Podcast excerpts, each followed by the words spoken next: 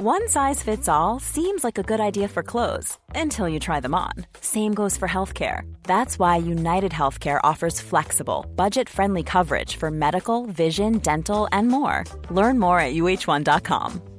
Many of us have those stubborn pounds that seem impossible to lose, no matter how good we eat or how hard we work out. My solution is PlushCare. PlushCare is a leading telehealth provider with doctors who are there for you day and night to partner with you in your weight loss journey. They can prescribe FDA-approved weight loss medications like Wegovy and Zepbound for those who qualify. Plus, they accept most insurance plans. To get started, visit plushcare.com slash weight loss. That's plushcare.com slash weight loss. Welcome to The Times. To find out more, head to thetimes.co.uk. Every goal, every game, everywhere. The Times and the Sunday Times. Now with goals. Hello and welcome to the game, the football podcast from the Times. I'm Gabriele Marcotti, and in the studio this week, it's a packed house, which is good because we don't have to deal with uh, a crackly phone lines and distracted phone guests. I can keep an eye on everyone and make sure they're fully concentrated. I am joined by Rory K. Smith, Alyson Rudd, fresh off her appearance on uh, the Neil Ashton program, and Clive Petty. In our debate this week, we'll be looking at some of the issues with uh, fan behaviour, racism, and sectarianism. We'll be going down to St. Mary's to see how uh, uh, Liverpool got on. Uh, but obviously, we're going to start at the home of the special one. Now it's another corner to Burnley, and it's aimed for me! And the former Manchester City man may have just given his old club a huge helping hand in the title race. 30, 33, 43, 69. I have to say this about Jose Mourinho. The guy can communicate. The guy can obviously provide messages that are very effective and get his point across. I feel like nobody's really talking about the fact that the lead's been cut by two points, for better or worse. But we're all talking about those four numbers. Ordinarily, you'd say that Mourinho, and it, there is a definite there is a definite pattern of that. That Mourinho, when his team have a bad result, Mourinho comes out and does something else or says something else to distract from it, and it's normally very effective. I don't think that is the case this time. I think that he was extremely exercised by the incidents that happened in those four minutes. I think it helps him, obviously, that it means nobody's talking about the fact that they drew at home to Burnley. But I think he to, a greater or lesser extent, has has a point in the in the context of the Burnley game that Chelsea were really hard done by. The thing that's a bit more troubling is that he does seem to believe that there is a conspiracy against Chelsea, and if there is a conspiracy against Chelsea, it is one that he has conjured entirely from his own imagination. All right, you put you put a lot of uh, a lot of issues out there, Alyson. You're the qualified ref. Can we just maybe knock this on the head once and for all? Quickly run through these and see where he has a point. Minute thirty, Ashley Barnes goes in on, on Ivanovic, sticks out his leg, knocks him over. Yellow card?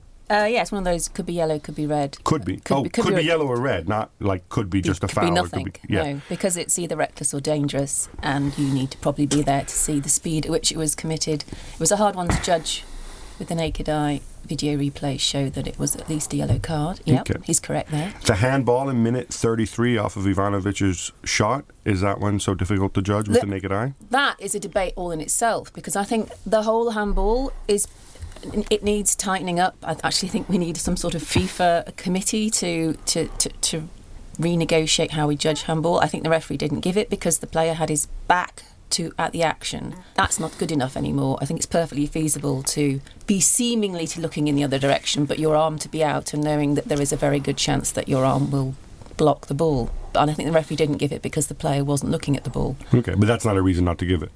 Well, it, no, that it, it is, but I don't think it. I think it needs to be discussed how. Okay. Uh, maybe all you could conclude is the referee has to be able to judge it because he's there and he can tell whether the player was trying to be doubly crafty or not.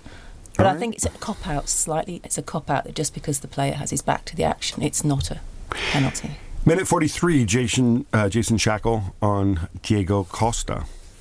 Oh well, oh, you see, I thought that was really soft. If that had been given, really? I think I think Sean Dyche might have been livid. It and, really and, soft. And he'd be growling after the game too. You know, you are allowed to touch. You. Okay, uh, minute sixty-nine. Obviously, that's the Ashley Barnes on uh, Nemanja Matic. This is a deep philosophical issue because. Oh really? It is because The reason it's a sending off is because the initial foul was so disgraceful, and therefore the referee is in absolutely no doubt that Matic is retaliating in anger, and you cannot do that. There would be anarchy if Okay. you allowed players. I don't to think take anybody disputes that Matic into- has to go. no, but Right. but but but but if that same degree of shoving at, at at shoulder level took place in a sort of one of those melees where lots of players are squaring up to each other, it could quite easily have been a yellow, especially if Matic had not been the player to have been fouled. It's as if the more hard done to you are, the more likely you are to see red because it's quite clear that you are acting in anger and retaliation. I, I- it was I- a red. It was a I think your red, but point- it I'm is more- it I'm is peculiar. I It is peculiar that it's a red because he was fouled so badly. Right. If he's angry, he gets sent off. But if Oh, I've he's just thought that's the The most worst, stupid the rule worst ever. reason. To, that the person who reacts against what is deemed a bad tackle of, quite often gets the harsher punishment than the the guy who has actually done the tackle, yeah. done the tackle and committed the foul. That just seems a Alyson, can you can you explain why it's a red card for Ashley Barnes, or why it should have been, when, as Clive said, he got the ball? it doesn't. It doesn't matter anymore whether you Thank get the you. ball. It really doesn't matter. In fact, they're, they're quite clear when you do refereeing courses now. It's not completely irrelevant. There are cases. Maybe when we come on to discuss the Southampton Liverpool game, we will see. But no, no. If it's dangerous, it's dangerous. It doesn't matter what you do with the ball.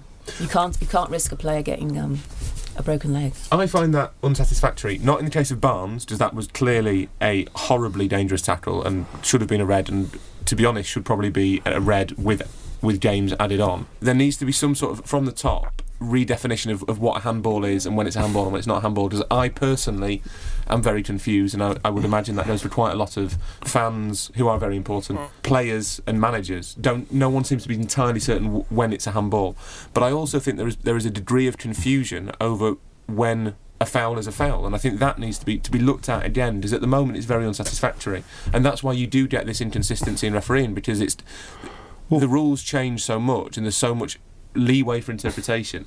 I do think, generally speaking, not in the case of the Barnes tackle, but broadly speaking, getting the ball should mean something. It should. That's the point of the game. Sometimes it does, but sometimes it doesn't. No, if it's if it's clearly reckless, If you, if you, if was, you yeah, slide fine. in two feet off the ground, stood showing, get all of the ball, but you follow through and take the player, that is a red card. Or even if you don't follow through and well. In the case of muddy the waters even more, the foul where there is no contact whatsoever, i.e., as in Wayne the Rooney. Rooney case. Because I must be the only person who has some sympathy with. Well, I don't know. The only person I've seemed to have read so far has some sympathy with. Uh, Rooney's got to take amazing evasive action, and I just think the guy makes a sliding tackle. It doesn't doesn't get there, but it's not. Both feet are actually on the floor. Yeah. His studs aren't showing. Somehow the the excuse seems to be Rooney has to kind of evade him as he would any tackle. as opposed to Rooney has to run into this man who's six foot doesn't have to seven and run weighs a million pounds to and jump over him. to jump over. Well, he did jump over him, and then did. decides fell actually down. I can't get the ball anymore. And then we decide that this guy seems to be been reckless. it was kind of dressed up as though if, if Rooney doesn't fall over, he has his leg broken. And A, you can jump over someone and not fall over, that is perfectly possible. But B, you could say the same of any tackle, that it's hmm. potentially a leg breaker. I think there is an issue now whereby, yeah, fine, I, I get completely that it, it can be reckless if you. Even if you get the ball, and I get that you sometimes it can be a foul if you even if you don't touch the man. But there's so many grey areas, and it, I, I think that this is a big issue with referees that there are so many grey areas, and so much of it is not entirely clear and is slightly mutually exclusive that we have a problem, and that's why we're getting so many inconsistent performances. broadly speaking, could they uh, could they clarify more? I think. I mean, I know it varies a little bit league to league, and UEFA also have their own directives, and FIFA have their own directives. But I think a lot of the stuff is pretty spelled out. And I think what happened today, or what happened uh, on Saturday, is simply a case of a referee not seeing things properly. I thought it was interesting, and this might just be a, a, a theory of mine. And obviously, without those incidents, Chelsea probably beat Burnley and whatever else. But rewinding a tiny bit to the Paris Saint Germain game, Mourinho came out afterwards and, and said, well, first of all, they, they didn't play well at all in the second half, and I think, except for Thibaut Courtois, could have easily conceded three or four goals. But he mentioned that four or five players on the pitch hadn't trained all week. I think he even named them. I think it was Willian, Hazard, Ivanovic, Cesc, and uh, and Oscar. Are there slightly signs of fatigue and that you're kind of paying the price for playing the same close knit group of players all year? That's the one thing that I think everybody's always said, certainly on this panel, everyone's always said about Chelsea that Mourinho doesn't rotate. He does have a core of probably 13 players that he uses week in, week out. He doesn't even change things that much. I mean, the biggest change he ever seems to make is dropping Oscar. It's always, I'm going to change my team, I'm going to drop Oscar. And Cahill now. And now, but he's repla- he's not ro- rotating Cahill. He just thinks Zouma's better. They both have their benefits, but I think that was always possibly going to be the issue for Chelsea that they might get tired as things reach a sort of hmm. climax. Th- they, I would imagine they have the cushion in the Premier League. The issue may well be more, se- say, semi-finals of the Champions League if they're out of energy. It's, I mean, the cushion, of course, is five points, and I guess it's Clive. It, it, it's one of those situations where you kind of do a cost benefit analysis. The benefit of playing the same close knit group of players over and over again is that you develop chemistry, which is probably important because one thing I think few people have kind of mentioned, Mourinho went from a basics four two three one scheme where you effectively had two destroyers in front of the, the back four to one where you've got one large destroyer in Matic, and then you have a creative, basically attacking midfielder playing deeper in, in Cesc Fabregas. So maybe because he had to find the right balance of that, he played the same people throughout, and that's why Chelsea started so well. It's it's it's establishing a, a, a kind of pattern and core that everybody kind of knows their roles, so that if something does happen, perhaps mishaps like this, you can there is something everyone knows what they kind what they have to do. It's hard to know whether you can actually survive in this modern day with, with relying on just that core of players. As you say, there's a lot of games coming up. I suppose it's what emphasis, what emphasis or what importance he's placing on each competition. Which, you, which is more important to him? The Premier League, I presume. It's difficult to say. I think probably, yeah, probably it is slightly. I think he probably he knows he needs a trophy this season. The Premier League is, is the most likely one. I so would say the League Cup is, no? Or the league, yeah, a, a, a trophy that is likely to impress his bosses. You know, Mourinho said at the very start of the season, he actually got shirty with me for questioning it because I think he was. I think he was bleating on about how City have so many. Mourinho doesn't many. bleat, Oh, he okay? does. No, he he does. doesn't bleat. Sheep's bleat. and Mourinho, and he was bleating on about howl. bleating on about how big city squad was, and you know, the, the, hinting that financial fair play wasn't being adhered to, far, you know, far too huge. And um, I said, well, but then why, why are you, why are you so insistent? You want a very, very, you want the smallest squad you can have. You know, I only want, I only want so many strikers. I want so many midfielders. I don't want to swell the ranks because, as we've said, he likes a, a tight knit group that he can control. Even the, within the top, this very small squad that he does have, he doesn't even rotate within that very much. It's not as mm-hmm. if he's diluted it to the point that it makes sense to me to have a very, one of the smallest squads in the Premier League for a, for a club that's aiming for so many trophies.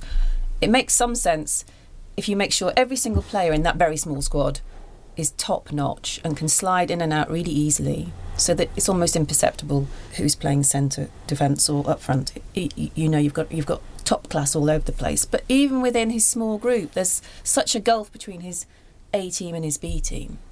I, I, I, it's, it's Yeah. different to any It's- other club. It's but it is quite Well, staggering, no, given that they want to win four trophies. I agree, and I also think this this Chelsea team this year is probably the best drilled Mourinho team that, that I've seen maybe since since Porto in in terms of moving as a unit, tactically sophisticated, wingers working and, and whatnot. And so I think what happens is there's such a delicate balance to it that when they do change it up, that when you know, when you change a piece to it, when when Schürrle comes on when he was there, when Cuadrado comes on, things simply work differently.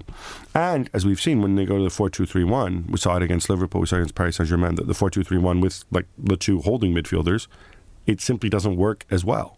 You mentioned the word conspiracy earlier, and I think Mourinho doesn't like using that word. He prefers the words campaign, and he used the word story af- after the match, and I think again uh, when he appeared on, on goals on Sunday. And that, by the way, for those who don't know, aren't fortunate enough to live in the Sceptred Isle, what a television spectacular it was. I don't know how it happened, if it was just sort of the, the stars lining up that we got to see Mourinho on goals on Sunday. At the same time, you had Paul Gascoigne and Russell Brand on uh, on Fletch and Sav. And in the evening, we got one of the Gallaghers uh, on uh, on Match of the Day, uh, Noel, I believe.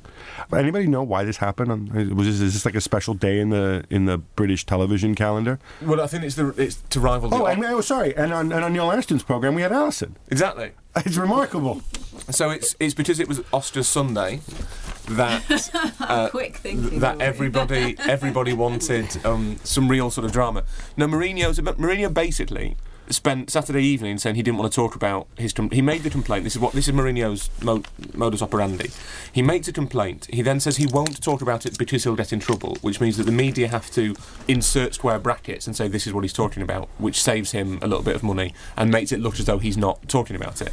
What was different this weekend is that in some way he ended up on Goals on Sunday. Now we, we can't be certain whether Mourinho called them or they told, I called know Mourinho. Mourinho called them. So Mourinho called them. Uh, they bumped James Beattie, formerly known as the Beat, whilst at Southampton.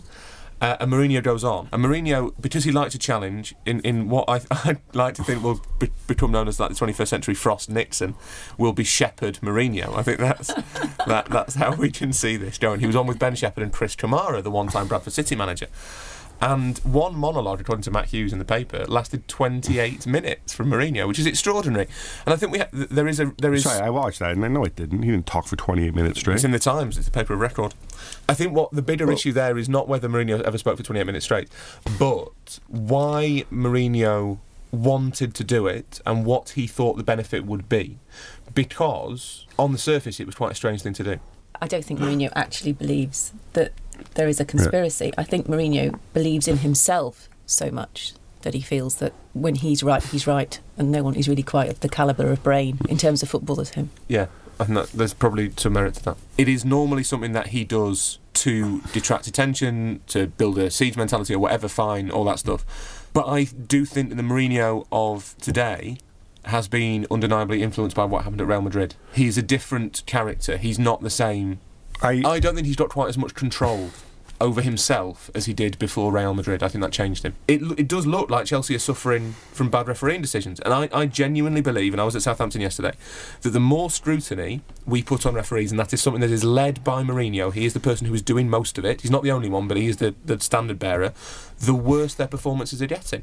Correlation is not causation, obviously, but That's a hell of a conspiracy Yeah, that's- theory, Maury, that Jose Mourinho is the sole cause of poor, increasingly No, poor no, no. I'm not, saying, I'm, not saying, I'm not saying he's the sole cause. I'm saying that if you look at it objectively, what he's trying to do is not working. He I- is I- not suddenly getting the, run, the rub of the green. I if think that's what he's there's trying to do, a- it's, it's failing. I think there's a broader th- th- there's a broader issue here. Ultimately, I think it's that there's a PR exercise at work here. If you have the manager of the team that's top of the table, especially on a global stage, I mean, people can all joke, "Oh, look, little Chelsea, ah, you know, they're they're smaller than Aston Villa or whatever. It's just Abramovich's money." But when you look at global metrics outside of England, because of what's happened in the last ten years, they are a huge club. Absolutely. If you've got the manager of this huge club with his fan base all over the world hinting that there is a conspiracy against them, it does not reflect well on the Premier League and on the powers that be. And I think it creates a climate potentially where if you're the Premier League and you have to sell this product and you want to sell a product that's seen to be clean and fair and people making mistakes if they make them in good faith and whatever else, you would want that addressed. And this is why Mourinho gets fined. This is why any manager who complains about referees gets fined because who does it publicly? Because the minute you you, you know you attack the good faith of, of a referee naturally the premier league the league which is a business and which uh, you know goes and, and shuts you down. But i wonder if together with that Mourinho is it maybe hoping that somebody will have a word with the PGMO and, and, and Riley and say like, hey, why do these guys seem to make mistakes all the time that hurt Mourinho? Why do these guys continue upsetting Mourinho? Why can't they referee fairly? And it puts a certain level of pressure on them where maybe Riley devotes a little more time talking to the referees. Maybe he's more careful about what referees he appoints. You know, I think this is the goal when when you talk about this. I mean, it's it's not some big Machiavellian plot. It's kind of the way the way certain people operate. But also, I mean, I don't know whether there is a sort of a graph to show whether they actually he actually is getting the, the worst rub of the green than, than any other manager. I mean, he gets Chelsea's injustices, if you like, get highlighted because it's Mourinho and because it's Chelsea. But the, the very same weekend, Ronald Koeman has three or four And equally, but We're- and but we're not talking about. No, we're going to get we're, we're, we're, we're going to get to that. Well, that's straight to Moreno. Possibilities here for Liverpool. Moreno's now found by Sterling. Target slips. Sterling! And that surely is that. Two shots, two goals for Liverpool.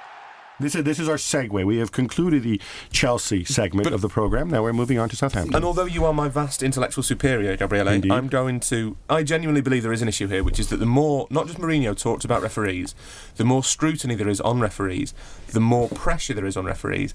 I think there probably is a correlation between all of that and referees making mistakes. And I think it's a specific form of mistake, which is the refusal to give a decision. Because I think psychological you wrote this. I did. Your, you wrote I- this in your piece. Can you give us a quick, quick sum up and I about firmly the believe context? it. So basically, Kevin Friend, there were four decisions yesterday in the first half. There was a what would have been a soft penalty from Emre Can on Djuricic, but could easily have been a penalty. There was a definite penalty from Joe Allen on Djuricic, which was definitely a penalty, which was a terrible call. There was the incident with Mignolet where you, you could have sent him off, but it did hit his, the ball hit his chest first and then hit his arm. But equally, you could have sent him off for that, and, it, Liverpool would have complained, but you could have done. It would have been understandable had he done so. And there was a Lovren handball that was a handball and was a penalty. Koeman responded really well and deserves a huge amount of credit for the way that he handled it, which was to say human beings make mistakes. Didn't go down the line of saying we were hard, we were hard done, done to. He deserves a lot of credit for that on a sort of human level. But in all of those four cases, Kevin Friend, who had a woeful day, and I don't like criticising referees, but Friend was appalling throughout. There was actually the worst one was Emre Can wiped out Nathaniel Clyne on the right wing midway through the first half in what was the clearest booking you will ever see. And he just waved play on. and you could tell that St Mary's was kind of angry but also baffled because it was just obviously a booking. And I think all of those were non decisions. He what Friend did was not make a decision. And I think the psychological subjection comes into play, which is that referees know that not making a decision is probably preferable to making a decision in terms of the, the scrutiny and the pressure you get if you get it wrong. If you make a wrong decision, if you give, it, give the penalty wrongly, you get a certain amount of stick. If you don't give the penalty wrongly, you get a, an amount of stick as well, but it's probably less. And I think there is a there is a real issue here about about how we confront the whole issue with refer- the whole thing with referees. Does what's happening at the moment is not working because standards do seem to be slipping. Everyone always says standards are slipping, but this season there have been so many obvious mistakes and so many poor performances that something is clearly badly wrong. And I don't believe it's that the referees have got worse. I think Rory's maybe unwittingly hit upon the reason why refereeing standards have gone down. It's every Here's a cool fact a crocodile can't stick out its tongue. Another cool fact you can get short term health insurance for a month or just under a year in some states. United Healthcare short term insurance plans are designed for people who are between jobs, coming off their parents' plan, or turning a side hustle into a full time gig. Underwritten by Golden Rule Insurance Company, they offer flexible, budget friendly coverage with access to a nationwide network of doctors and hospitals. Get more cool facts about United Healthcare short term plans at uh1.com. It's that time of the year. Your vacation is coming up. You can already hear the beach waves, feel the warm breeze, relax, and think about work. You really, really want it all to work out while you're away. Monday.com gives you and the team that peace of mind. When all work is on one platform and everyone's in sync, things just flow wherever you are. Tap the banner to go to Monday.com. Many of us have those stubborn pounds that seem impossible to lose, no matter how good we eat or how hard we work out. My solution is PlushCare. PlushCare is a leading telehealth provider with doctors who are there for you day and night to partner with you in your weight loss journey. They can prescribe FDA-approved weight loss medications like Wegovy and Zepbound for those who qualify. Plus, they accept most insurance plans. To get started, visit plushcare.com slash weight loss. That's plushcare.com slash weight loss. season the intensity on, on the spotlight on referee grows. It's so rare now to get to get a, a show any any type of football show where, where refereeing doesn't get come in for some criticism. How on earth are you going to attract top caliber people, people who could earn a lot of money being brain surgeons or whatever, to choose refereeing did because you've you've said no You Gab, you, not have said that. You did you not just said, say brain surgeons. You've said Your ca- surgeon you've- for your for your to remove Sorry, your sorry, thrombo, excuse thrombo me, today will be Andre me, excuse Mariner. No, seriously, like, okay, let's imagine I'm 21 years old, right? I referee on the side if I'm moving up the ranks, and I I'm really good at it, and I'm really good at I'm really it. good referee, and I'm also a really good doctor with an actual with, with, with- with an actual chance of going to medical school and becoming a brain surgeon, right? You telling me there is a single Premier League referee who's found themselves in the history of humanity, who's found himself in that position and said, like, no, you know what? I'd rather go and start down in the uh, Ryman's League. You want people refereeing you who are clever, who have the right skill set, who get it. Yeah, and and, and, Not, and, and, not, and who are decisive not and sure numpties who themselves. can't think what else to do. Right, but it's a aren't even good enough to play football, want to be involved in some way, and so they become referees. But And they're not but- particularly clever but it people. could it could also simply be that this time around, maybe. You know, the, the gene pool is such that you don't have a great generation of referees, or maybe you don't have a great generation of referee assessors and selectors. Maybe they made mistakes. Maybe, maybe there's tremendous referees further down who. Do you think there's a, for- speci- do you think there's a specific gene Yeah. in, the, in the in the human in the See, human I- genome I- I for being a referee I kinda get selector? Scotland analogy, but I mean that, that's one set of people. I assume we don't have to choose referees from one select. You lot are people about to be referees. They can come from anywhere. I kind of agree with Alyson in that. I think season after season, as, as Rory said, the scrutiny of referees just becomes more and more intense. As there's more and more cam- uh, cameras, there's more and more gizmos Yeah. to show every single. The number of times you hear a pundit say, "Well, let's look at it from here," and from here, oh, it looks a penalty. But then you look at it from this angle, and uh, for me, as soon as anybody says that, forget it. Your But- but you know gone what? because Actually, the referee Clive, doesn't I- get to angles, he doesn't get God knows I how have many a more different looks. reaction though to that. When I see that, I see like, you know what? This is a really, really difficult decision because from different angles it looks different ways, or he's unsighted or whatever else. I actually empathize with the referee Well, that's what I more mean. when you That's- have that's that exactly my situation. point, exactly, yeah. and, and and I become You stop debating it now. It's a, it was a Yeah, tough and- decision. And, and I don't think this season actually match officials are that much worse than than last season. I think. I mean, I, I, I don't see this whole. Yes, did, did, did, Friend and Atkinson have absolute shockers? Of course they did. I don't think. I mean, do you guys really think that the the, the perception of refereeing is really worse, or do we just talk about it more this year? Not compared to the 1980s, but compared to two, two, three, four years ago. So, first of all, I'd like to say how much I enjoyed that classic bit of Marcotti dialogue where you disagreed with Clive whilst violently agreeing with him, which is which is which is what I, which is what all conversations with Gab are like. Yeah, I think you're right. I think there's a flip side to what to what you're saying. I think Oh, look, he's agreeing and disagreeing with you as well. no, no, no, no. Everyone's right, but I think there is there is one other factor, which is not only that the increased scrutiny leads to more pressure, but it's also that the the increased scrutiny in and of itself tends to highlight flaws. So the more cameras you have on a stadium, the more angles you can present to your viewers. Of course. To say this is a mistake. As soon as you need two two angles to stand it up. Or two angles show uh, contrasting things, then it's not an argument. The referee gets one. You can see why he's made the decision. But the more the more scrutiny we put on things, the more mistakes we find. So, which is why maybe it is it maybe it is a trick of the light. Maybe referees are doing just as averagely as they always do, which is basically Which the sort of I- general standard. But we see more mistakes Right. because we because we look for more mistakes. football wise, with uh, uh, some Liverpool love on, on, on this on this panel, it's a good result, right? Good result, poor performance, brilliant goal. You were there. Were Liverpool that bad? Because I thought Mr. Jordan Ibe was really, really impressive. Uh, the players who emerged with credit were Ibe, Allen, and Skrtel. Joe Allen had good game shot. Joe Allen was excellent. Joe Oh. Allen was excellent. Yeah, but if, Apart from if- giving if- away the penalty. If the penalty had been Apart from given, giving away you'd the be penalty. saying he let his team down, wouldn't you? No, Yeah. because players make mistakes. Humans make mistakes. Alyson, as Ronald Koeman once said.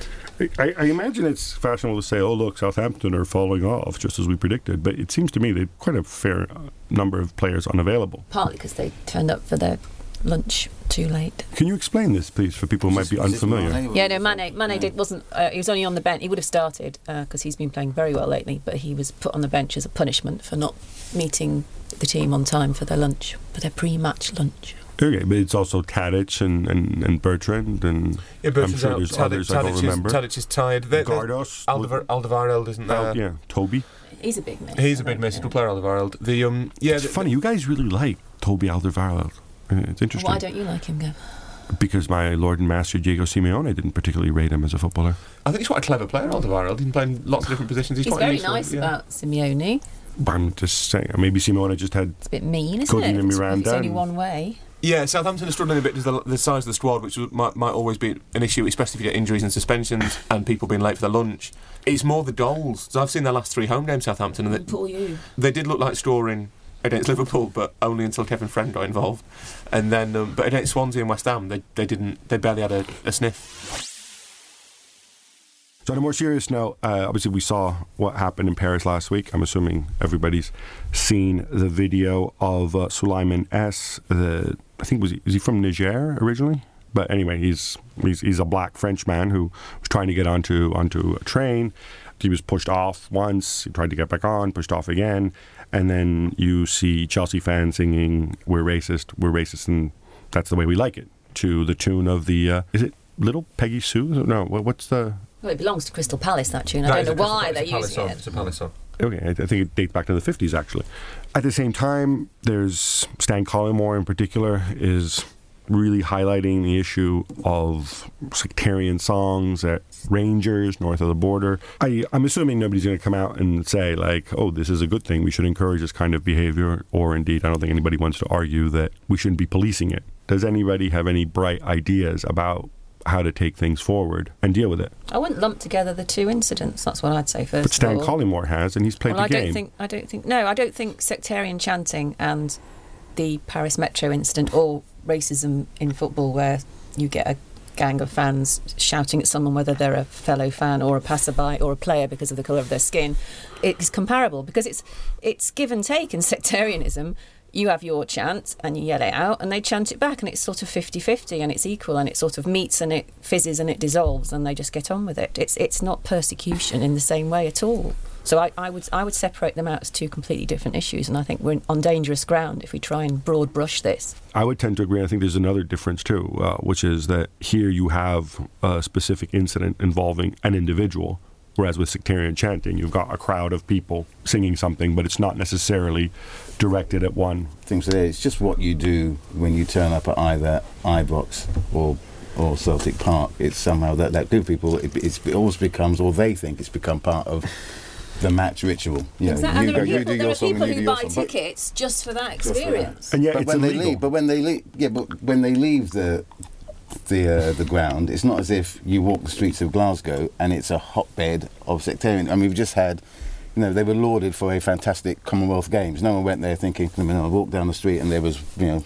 One half of the Glasgowers singing songs about Fenian blood. It, it just only No, no, occurs well, that it's- thing. it's also- Whereas, whereas the, the, the whole thing about the incidents in, in kind of Paris is it still kind of happens away from football. They just become a bit of a stronger unit. They feel able to do it because they're together there as, as one unit, and they've taken it out of that football context. And that's the dangerous thing about what happened in Paris. Um, I think that's a really good point. That it, it is away from.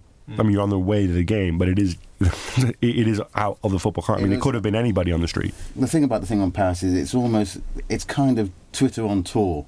Yeah, people get the, the anonymity on Twitter allows as allows you know Stan Collymore for instance you know only has to make one tweet and the racist element will just come out and bombard him with all sorts of stuff and and they're empowered because no one knows who they are and there's a- you know there's a lot of them. It's the same with once you get all these people in one group sort of conglomerating as Chelsea fans. They feel enamoured to be able to do this.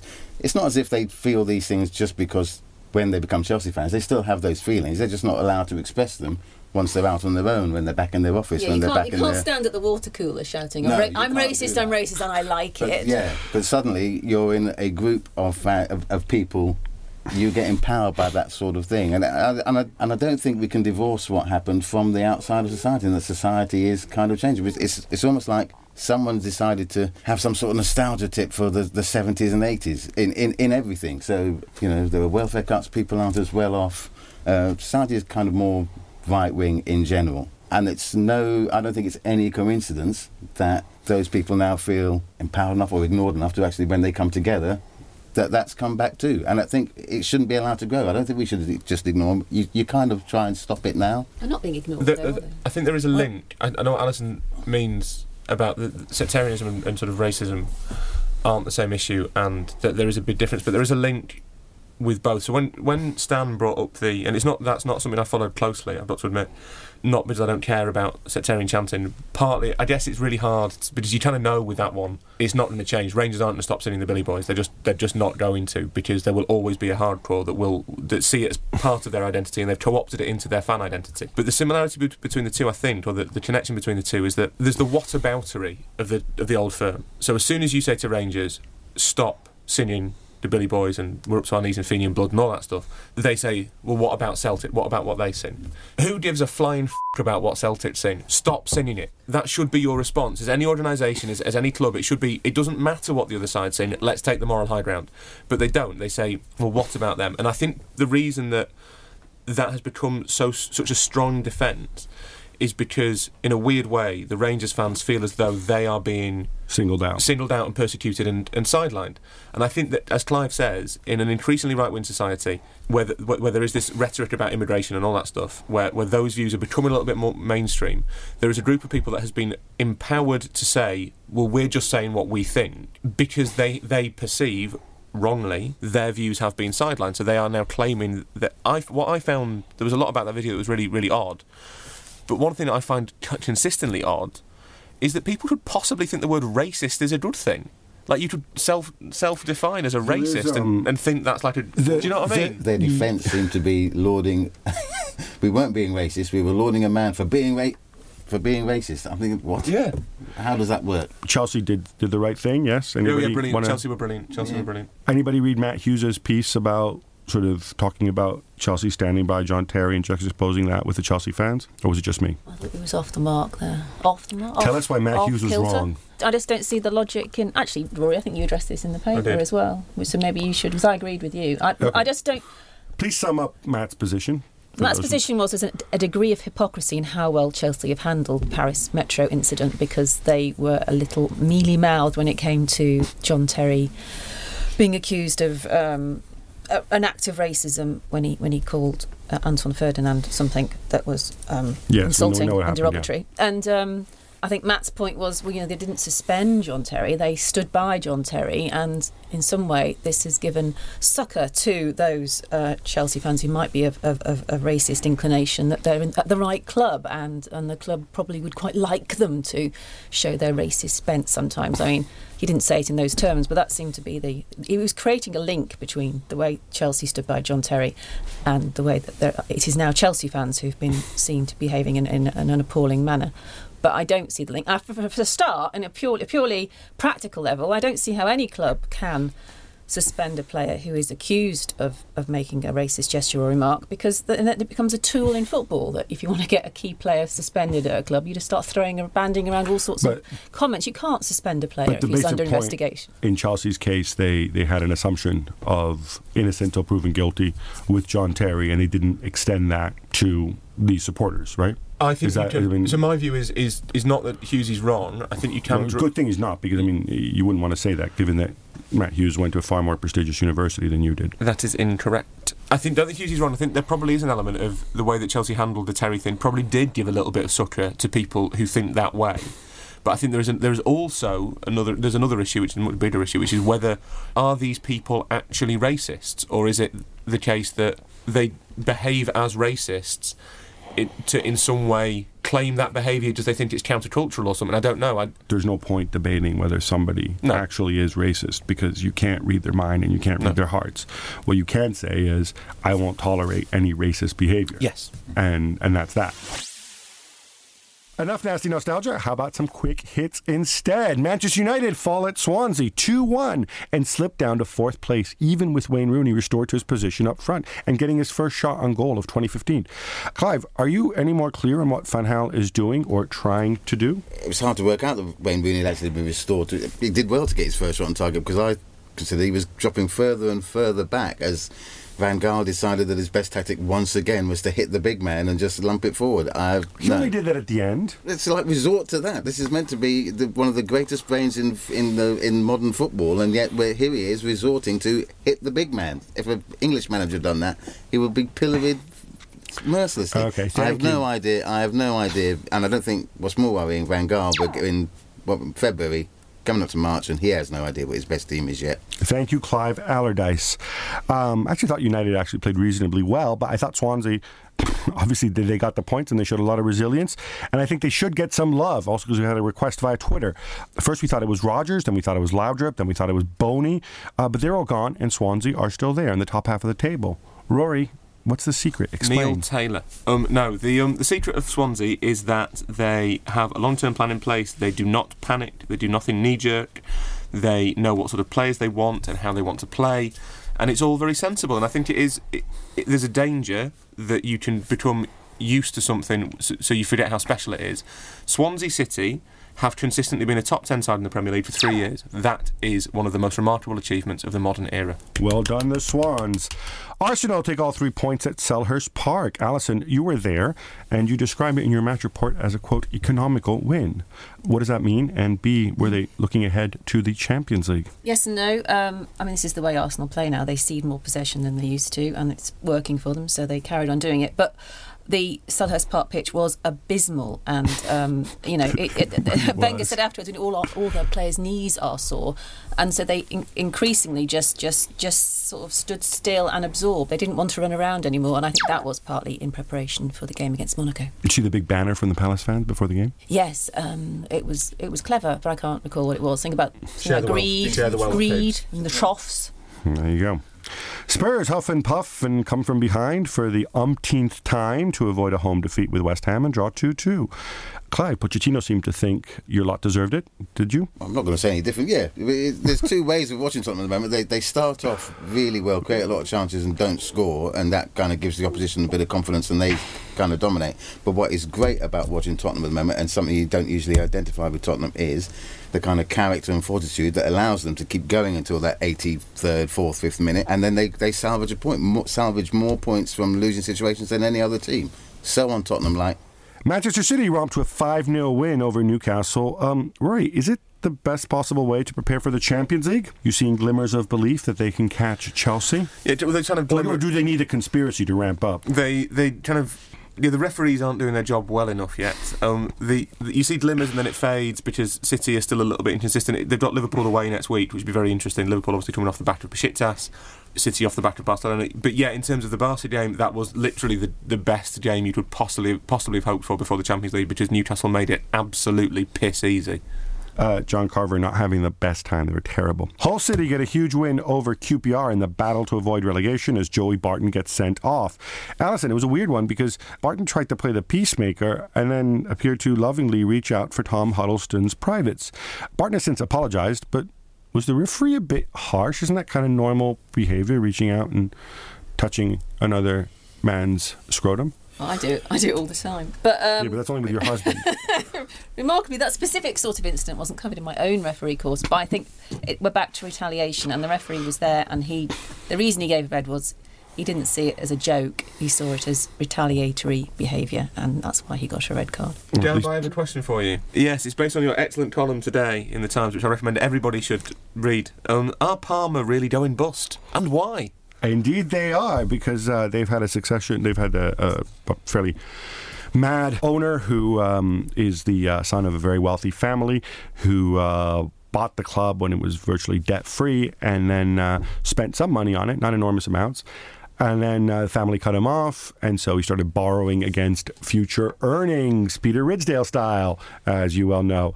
Uh, except he borrowed so much and spent the money so idiotically that um, there's no money left, and so he just decided, "Ah, I don't need to pay the players or the suppliers or security staff at the stadium or the gas bill or the electric bill. And so nobody's been paid since July. It's an absolute freak show of a situation. That There's two options. Either the club just folds and don't play the rest of their fixtures, which would be horrible, or uh, the league chips in, pays the players' wages between now and the end of the season, pays the suppliers, keeps it going, and then in the summer the club would restart from down a division. Do Parma still have about 200 players on their books, vari- vari- various ones on loan? This is one of the reasons they find themselves in this situation. They um, they bought a third division club. They bought a club in Slovenia and then stocked them with players that they bought. But it was all these sort of mediocre, turdy players.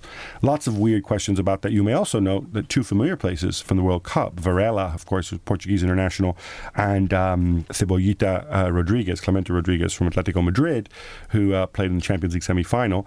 These guys rocked up at Parma on loan uh, in January, which seems bizarre. Why would you choose an employer where nobody's been paid since July? There's also Albanian businessmen involved, and there's a lot of unanswered questions. But my question was going to be if if they fold and they release like 200 players into the market, will that have the same effect as the Saudis maintaining oil production on does on the price of Brent crude? the, the, the price of uh, mediocre no-name footballers may well drop as a result. Well, that's all we've got time for this week. If you haven't subscribed on iTunes uh, or Player FM, if you have an Android device, please do so now. Many, many thanks to my guests today Alyson Rudd, Clive Petty, and of course, Rory K. Smith. Uh, check out thetimes.co.uk on your digital device. You get all of that free as part of your subscription. If you're not a member yet, you can take our one pound digital trial today. Just search Times Sport online. Bye bye. Your subscription to the Times and the Sunday Times now comes with access to every Barclays Premier League goal. Refresh your app, choose your team, accept notification, and you're away.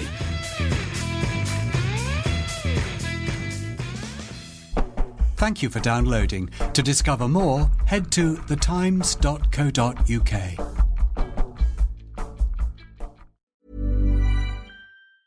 Small details are big surfaces. Tight corners or odd shapes. Flat, rounded, textured, or tall. Whatever your next project, there's a spray paint pattern that's just right. Because Rust new Custom Spray 5 in 1 gives you control with five different spray patterns. So you can tackle nooks, crannies, edges, and curves without worrying about drips, runs, uneven coverage, or anything else. Custom Spray 5 in 1.